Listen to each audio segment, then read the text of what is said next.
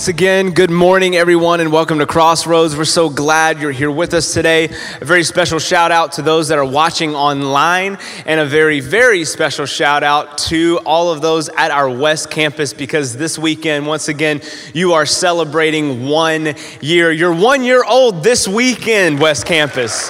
Come on, can we give it up for the West Campus?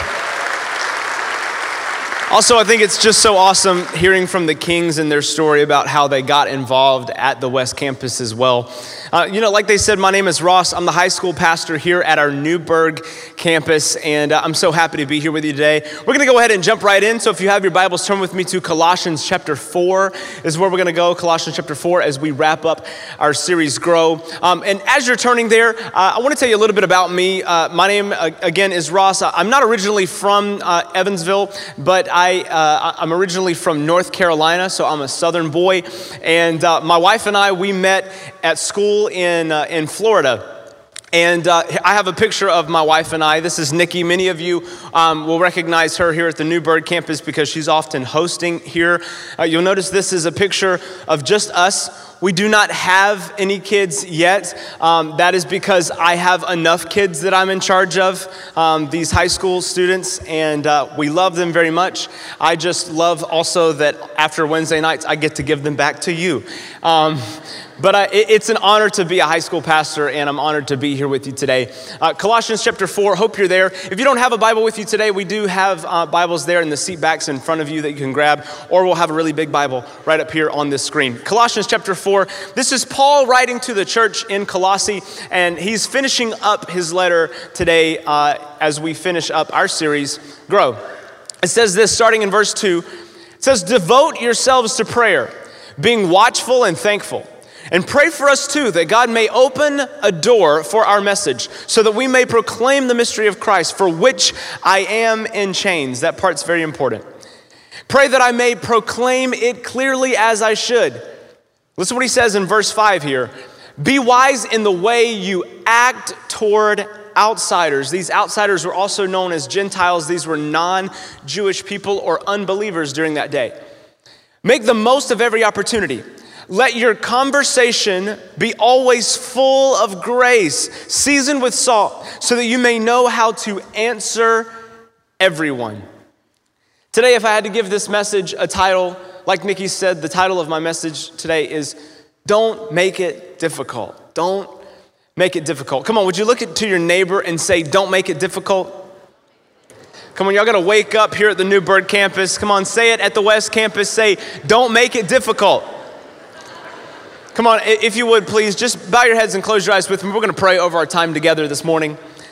God, I'm so thankful for you. I'm so thankful that we get to come here and worship you today. God, I pray that you would help me to communicate your word clearly and effectively, that we would leave this place, that we would leave the West Campus, that we would turn off maybe our computer today as we're watching online, and we would, we would know that we are better than when we first got here today. It's in your name we pray. And everybody said, Amen. Amen. Let me ask you a question real quick. Any of you ever had an ant problem in your house before? Anybody ever had an ant problem? I, am not talking about like two or three ants, okay? I'm talking about like you had an infestation of ants, okay? I remember my wife and I, in our first year of marriage, we were living in a one bedroom apartment near Tampa, Florida. And, uh, and one day, I think I was making a turkey sandwich or something, and a little piece of the turkey, it fell on the kitchen counter. We went out for the day and we got back later on that afternoon. And when I walked into the house, I go into the kitchen and I see a huge line starting from behind the refrigerator going on the wall, down the counter, making its way all the way to that little piece of turkey. I mean, it was like it was like a traffic jam on the Lloyd right there in my kitchen, right? I get in there and and you know, I know this isn't going to come as a surprise to many of you, but uh, but I would consider myself a man's man. I don't know why that's funny.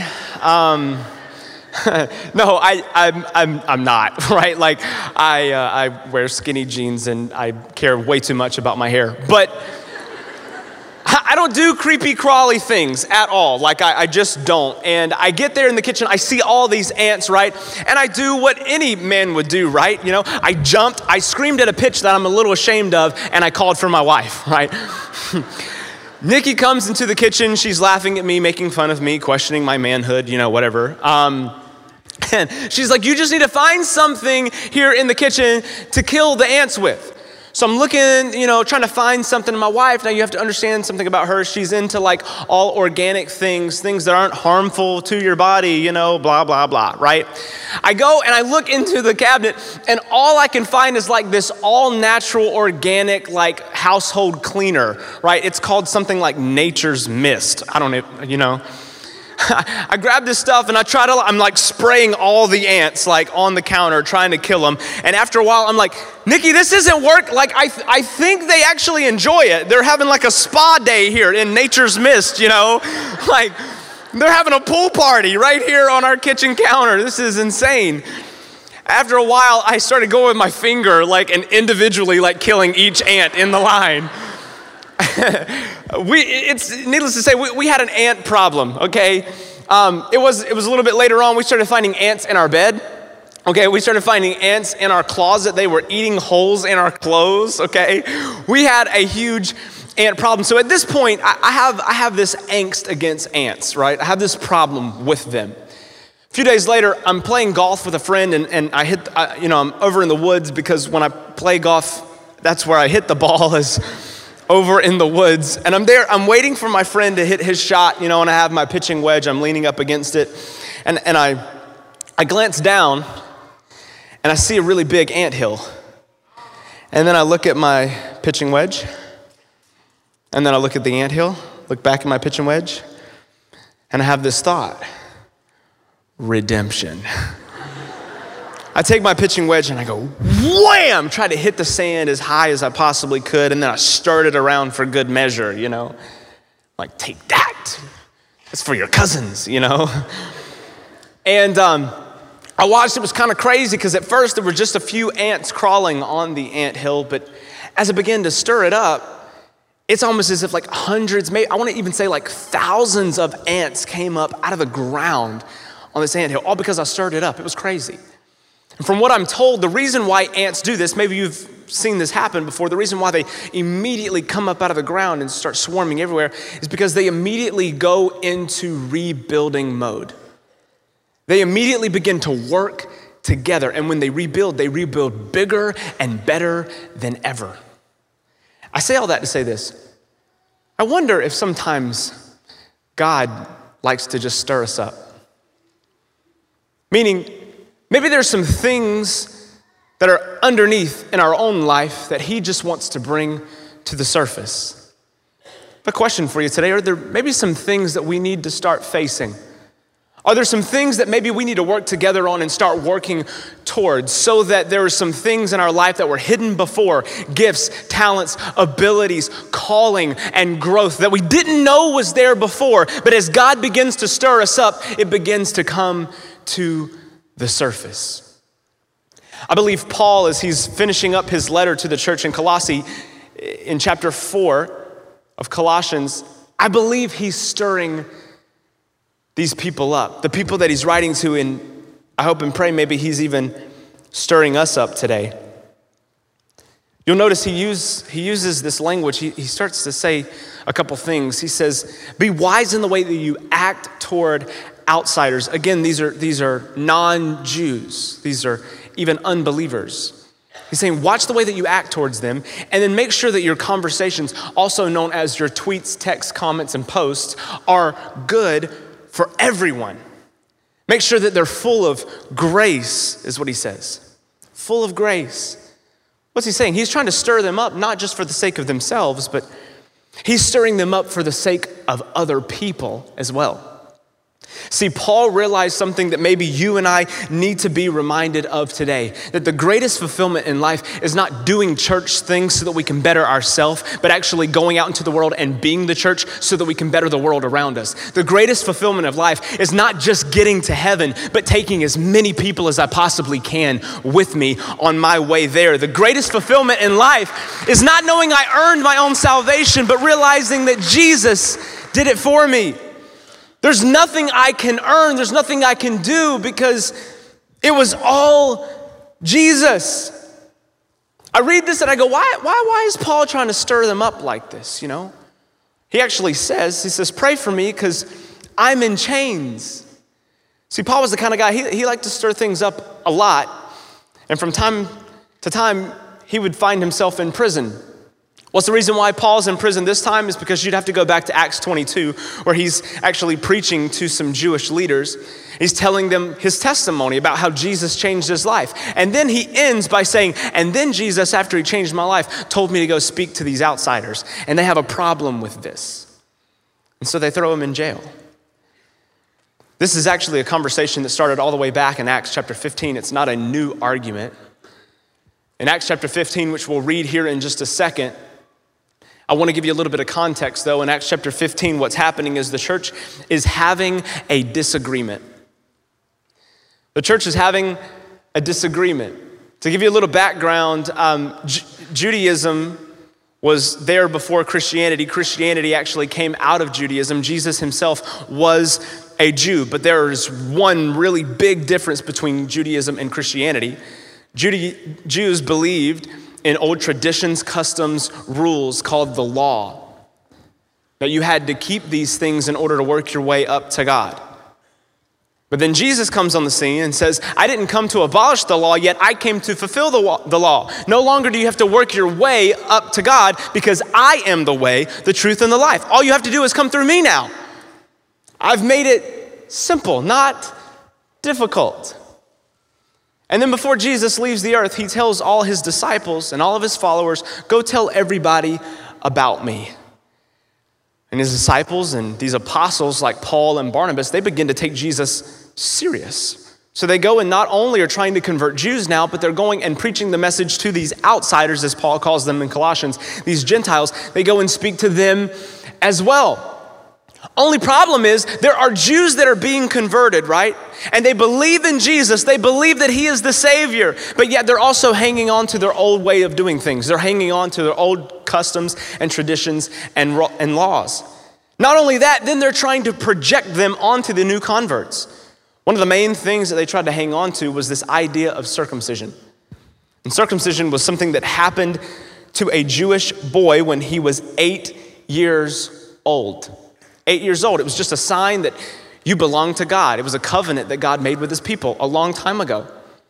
You can imagine an eight year old baby doesn't have much of a say in the matter, right? You can ask an eight year old boy, hey, do you want to be circumcised? And he's going to go, Wah! why? Because that's all that babies do, they cry. But imagine you're a 30 year old male and you're a Gentile. You just heard the greatest news ever. Jesus is the Savior. He came to save you. And on your way out of the church service after giving your life to Jesus, there's a couple men there that say, Hey, you really want to be saved, young man? And you say, Yes, sir, I do. Hey, you really want to be saved? You know it. All right, buddy, then line up right over here. Awkward, right? You can imagine the pushback. Hold up now. Is, is this necessary? Do we? Do we really got to do this? Paul and Barnabas, they get word that this is happening and they say, wait a second, we, we have a problem here. We have a theological debate on our hands because you cannot have it both ways. Either you believe that we are saved by grace, that's the reason why Jesus came, or we're still saved by the law. It's not from the inside out, it's from the outside in. And in that case, Jesus coming doesn't even help all that much. They said, We, we have a problem. We have to discuss this. Because listen, if we believe that it was grace that saved us, it, it's going to be grace that sustains us as well. Which brings me to my first point in the message this morning. If you're taking notes, I have two points. That's it. Number one is this the grace that saved you is the grace that sustains you. The grace that saved you is the grace that sustains you. Again, in Acts chapter 15, Paul and Barnabas, they, they decide, hey, we, we need to get everybody together. So they gather all the church leaders, they gather all the Pharisees, even the Jews that have been converted, they're bringing them in. And they're saying, we got to talk about this thing. Paul and Barnabas are there, and they begin to tell stories about the amazing things that God has done, about people are accepting Jesus into their heart, they're believing in the grace of God, and their lives are being changed. But then some Pharisees stand up, remember, because Jews were still being converted. These Pharisees stand up and go, But if these people really want to be saved, they have to do what we had to do. They must be circumcised. And if they want to grow in their relationship with God, they must obey the law. Let me tell you why I think God is so cool, man. Because out of all the people that he could have chose to be there that day, he chooses a guy like Paul to speak up. Many of you, you know, if you grew up in church, that Paul's the man with quite the past, isn't he? He wasn't always the apostle Paul. At one time, actually, he was the Pharisee, Saul. He was a Christian killer. what I love about this is who better to speak to a Pharisee than a former Pharisee? I love this so much because I feel like there's so many people in the world that we live in. We don't want to talk about our past. We don't want to talk about our failures. We want to keep them hidden. We think that's the part that I'm ashamed of, so that's the part that God is ashamed of. We only want to show people the good side of us. But I'm so thankful that we serve a God who doesn't just use the good parts of us, but He actually uses our whole story. He uses our past, our present, and our future the good, the bad, the ugly, and He works all things together for the good of those who love Him and are called according to His purpose. This is the God we serve. He uses your whole story. He uses the whole thing. He has this way of taking the problems of your past and writing solutions to your future. Oh man, I love how awesome our God is. Then, I, then my favorite part of the story happens because after the Pharisees speak up, my favorite disciple, Peter, speaks up. I love Peter so much because Peter's a lot like me. Peter is jacked up, right? Like one time they tried to arrest Jesus, Peter pulls out a sword and chops a dude's ear off. Okay, I don't know about you, but I want a friend who's willing to cut somebody at any moment for me, right? this is who Peter was. And listen to what he says here in Acts chapter 15, starting in verse 10. Peter stands up now. They're all saying their side back and forth. They're going back and forth. And listen what he says. Now then, speaking to these Pharisees, why do you try to test God by putting on the necks of Gentiles a yoke that neither we nor our ancestors have been able to bear? Why are you trying to make them do something that we didn't even like doing? Why are you trying to keep them, get them to keep the law that we couldn't keep? In verse 11, he says, No, we believe it is through the grace of our Lord Jesus that we are saved, just as they are. We believe it's through the grace of our Lord Jesus that we are saved just as they are. Here's what I think many of us, knowing what we know now, being on the outside looking at this scripture, we would say if we were there that day, we'd be on the side of the disciples. We'd be on the side of Peter. We'd be on the side of the apostles, Paul and, and Barnabas. We would say, You tell them, Peter, amen, brother. The truth is, I think, I think the Pharisees just got caught up in the same trap that you and I get caught up in all the time. Because don't we do this? We know it's grace that saves us, but we get caught up in the trap of believing that it's following the rules that sustains us. It's, it's grace that saves me, but it's following the law that sustains me. Come on, you, you know this is true. I believe grace saved me, but my attendance sustains me. Grace saved me, but my appearance sustains me. Got to look good for everybody. Grace saved me, but my achievements sustain me. I don't know if you've ever fallen into this trap. I know that I have. I just want to encourage somebody this morning with this thought. Listen, the same power that transformed you initially is the same power that will transform you progressively as you grow. If it was grace that saved me, it's gonna be grace that sustains me. I don't need to worry about the Christian checklist. My name is written on the only list that matters. I don't need to worry about working my way up to God. Why? Because God made his way down to me. There's nothing I need to do to be complete. I'm complete in who Jesus says I am. If it was grace that saved me, It's gonna be grace that sustains me. Oh, I hope and pray I never get so good at being Christian that I forget it was the goodness of Christ that made me one in the first place. Come on, I, I can do this though. I can get caught up in the trap. If you're new to this whole Christianity thing, if you're new to church, please hear me. Don't be fooled. You look around, you see all these church people who look like we have it all together. Trust me, we don't. We just serve a God who does. Amen? We do not have it all together. Look at me, I'm sweating like crazy up here. I don't have it all together. As the story continues, you'll see now Peter spoke, and then again, Paul and Barnabas, they go back to telling stories. In verse 12, this is what the Bible says. The whole assembly became silent as they listened to Barnabas and Paul telling about the signs and wonders God had done among the Gentiles through them. You start to see a little bit of a shift in the atmosphere take place. And he's using broken people like Paul and Peter. Love that.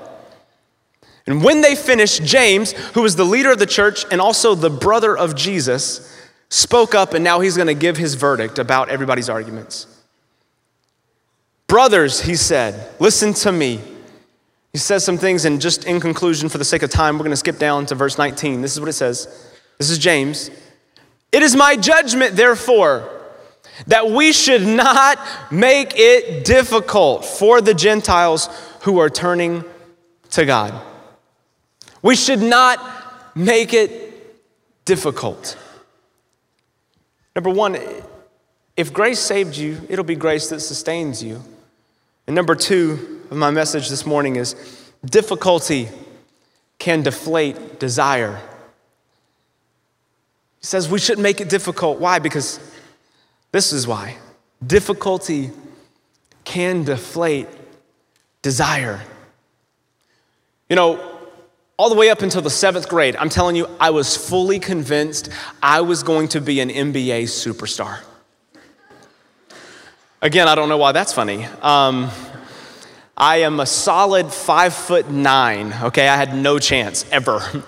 I, um, I remember that I wanted to be a famous basketball player so bad, man. All the way up really until the seventh grade. I was trying out for my middle school basketball team. We had two days of tryouts. And I remember day one, I get out there and I'm scoping out my competition, right? I'm seeing these guys and they can shoot better than me, they can pass better than me, they can dribble better than me. They're all taller than me, you know? And already I start looking and I go, it's gonna be difficult to make this team. This is gonna be difficult. I had a desire going into the trial. I was so pumped up, but then quickly my desire became a little bit deflated as I started comparing myself to them and thinking, I'm not good enough. I don't fit in with these guys. Then I started worrying about things that don't even matter. I was like looking at their shoes. This guy's wearing Air Jordans. I'm wearing Reebok, you know? Like, this guy's got on a Shaquille O'Neal jersey. I got on a Christian t shirt. It's two drumsticks in the shape of a cross, and it says, Stick with Jesus. I was a church kid through and through, people. I start comparing myself to these guys and worrying about things that don't even matter. And if I'm honest, like I, I, I barely, I barely made the team. But I can remember after day one, I, come home and I laid out. I, I didn't go out into my backyard and work on my shot or my dribbling. I went straight to my closet to worry about what I was going to wear the next day. I remember I pulled out everything. My dad got home that afternoon. I had my whole outfit laid on the floor. I'm like, Dad, okay, day two of tryouts tomorrow. What do you think? What should I wear?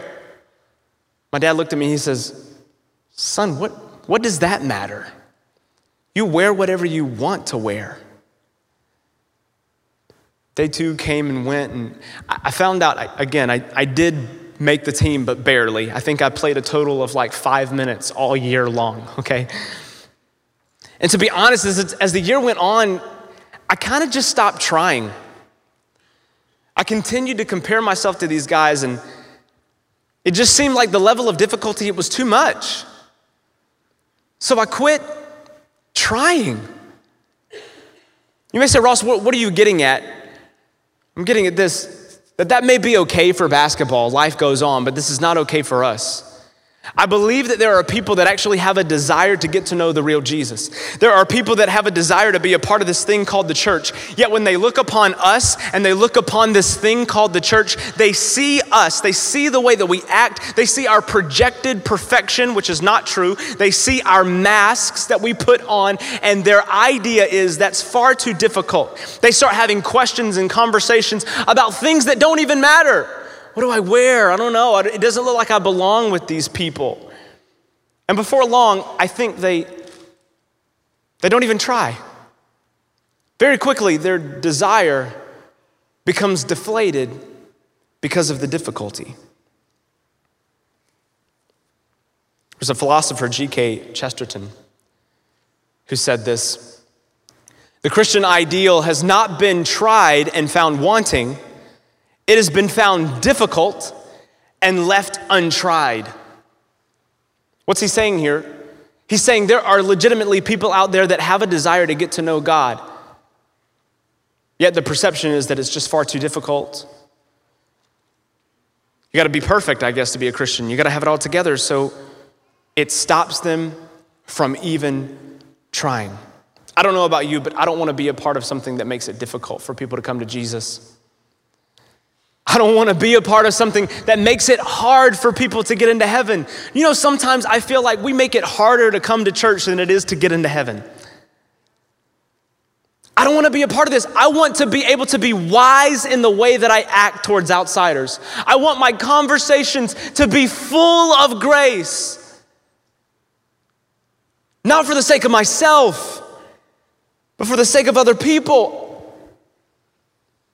I want to be able to tell people it's not difficult to come to church. It's not difficult to have a conversation with me, even though you know I'm an outspoken Christian outside of the church. It's not difficult to get plugged in, to get involved. It's not difficult to invite your friends. Somewhere along the line, though, we've made it really difficult. Guys, we have the best news ever to share, don't we? It's not bad news, it's not okay news, it is good news. But somewhere along the line, we've gotten it mixed up. You know what our job is supposed to be? Just report the news. Yet it seems like we as Christians, we just cannot get the news right. You may say, What are you talking about? I, I promise you, if we asked a non believer what it is that Christians stand for, They'd give us a long list of things that we are against rather than what we are for. I don't want to make it difficult anymore. If you look back at Colossians chapter 4 again, listen to what he says Be wise in the way that you act towards outsiders. Another translation of the Bible says, Walk in wisdom.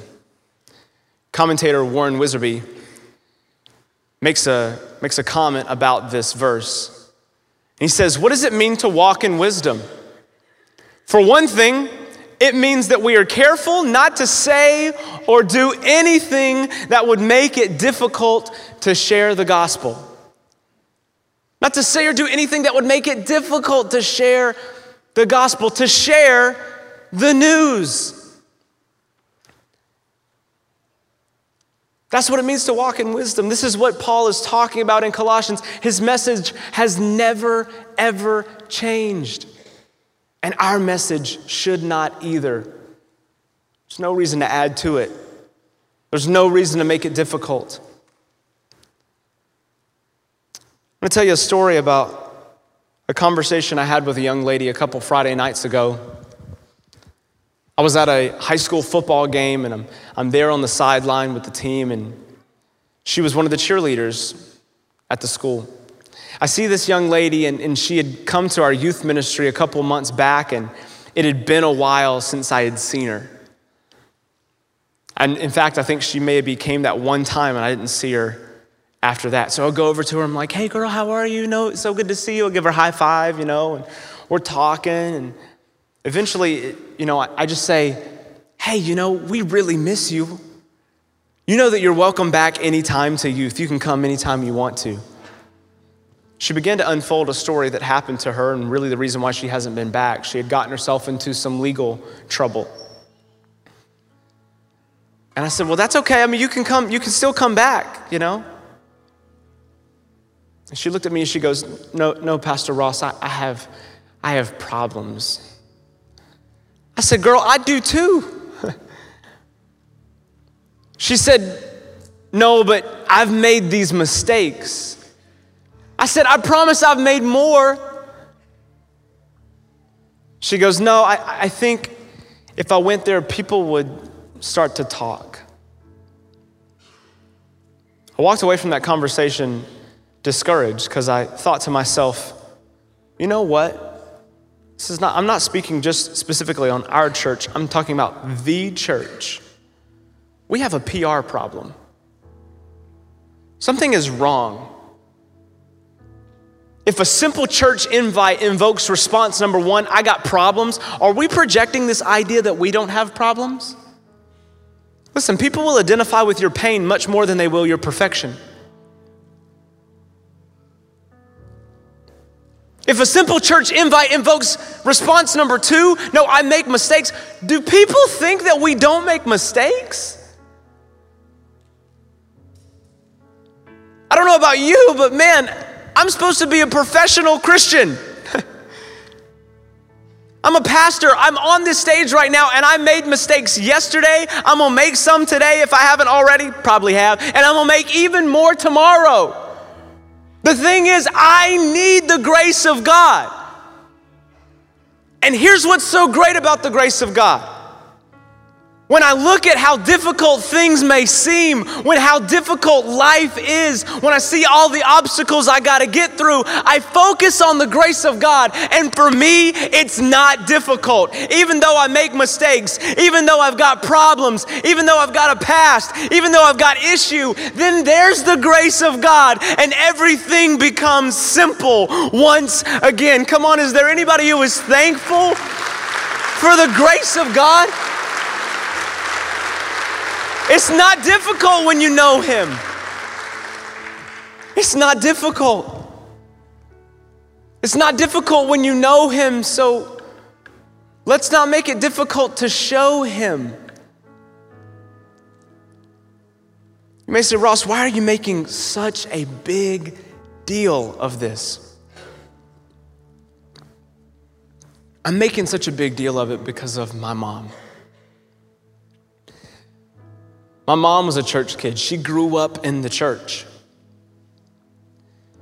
And at a very early age, she got pregnant, got married, and by the age of 22 was already divorced with a 4-year-old son.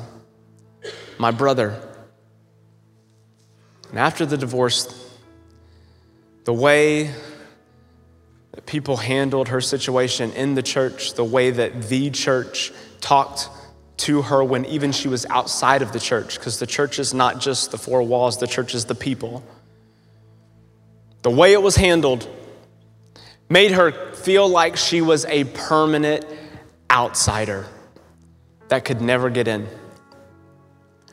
There was a season in my mom's life where it would be years before she would ever step foot back in a church. Until one day she had another son. That's me who became a pastor. And now, my mom, whenever she wants to come and visit, she knows we work on the weekends, so we go to church. And she loves coming to church because she loves Jesus. She loves coming here to Crossroads. But it never fails because of what she's experienced in the past. My mom will call when she's preparing for a trip to come and visit. She's packing her bags. She'll call me up and she always has one question Hey, honey, I know we're going to church. I'm just trying to figure out what do I wear? My response is the same every time Mom, what does that matter? You wear whatever you want to wear. And then the last time my mom came and visited us, she sat right here on the front row with me and my wife. And I watched during worship as my mom, with the tear running down her cheek, and Bree and Jeremy and Chris and the band leading us in worship. My mom, she slowly lifted her hand and she began to worship Jesus. And I found myself standing right beside her, crying, watching my mom. Not simply because she was just worshiping, but because I had the thought, man, how long has it been since she felt like she could worship freely? I don't know about you, but I'm done making it difficult. I refuse to boil this thing down to just a bunch of rules. I refuse to play the church game anymore. And I believe that God deserves so much more from us than just a morally decent life. We got to stop playing games because this isn't just about us, this is about other people as well. Let's not make it difficult for anyone. I'm going to ask with every head bowed and every eye closed, whether you're here at the Newburgh campus, whether you're watching at our West campus or online, just no one talking, no one looking around at this moment. I just want you to hear my voice. I believe it's possible there are two different groups of people here that can hear me. Maybe you're watching this and you feel like an outsider. The church thing has never really been your style, never been your scene. Or maybe every single time you come, you just can't quite plug in. You feel like an outsider. I would tell you this keep coming back because you belong here. If you're watching online, you belong here. Jesus came for you too. He died for you too. You don't have to have it all together, Jesus does. Or maybe you're here and you've been coming to church for a long time. You know how the Christian thing works. I include myself in this. You would say, I, am an insider. That's me. Can we agree we're going to stop putting obstacles in people's way? We're done making it difficult. I'm done trying to prove myself, trying to make myself look good, trying to make myself perfect for other people. I'm no longer going to make it difficult. I want to pray for you. Jesus, I thank you that you came not to abolish the law, but to fulfill it. I thank you that you are now the way, the truth, and the life.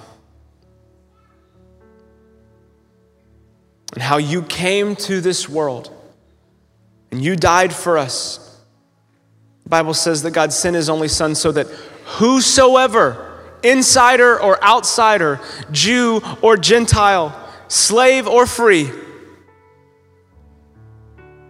can find salvation can experience your grace that not only saves us, but sustains us. And then help us, God, to have the boldness to not make it difficult, to see your kingdom expanded, and know that we were a part of it. God, we love you. We thank you for who you are, and we thank you for what you've yet to do in our midst. Thank you, Lord, for stirring us up today. It's in Jesus' name. Amen.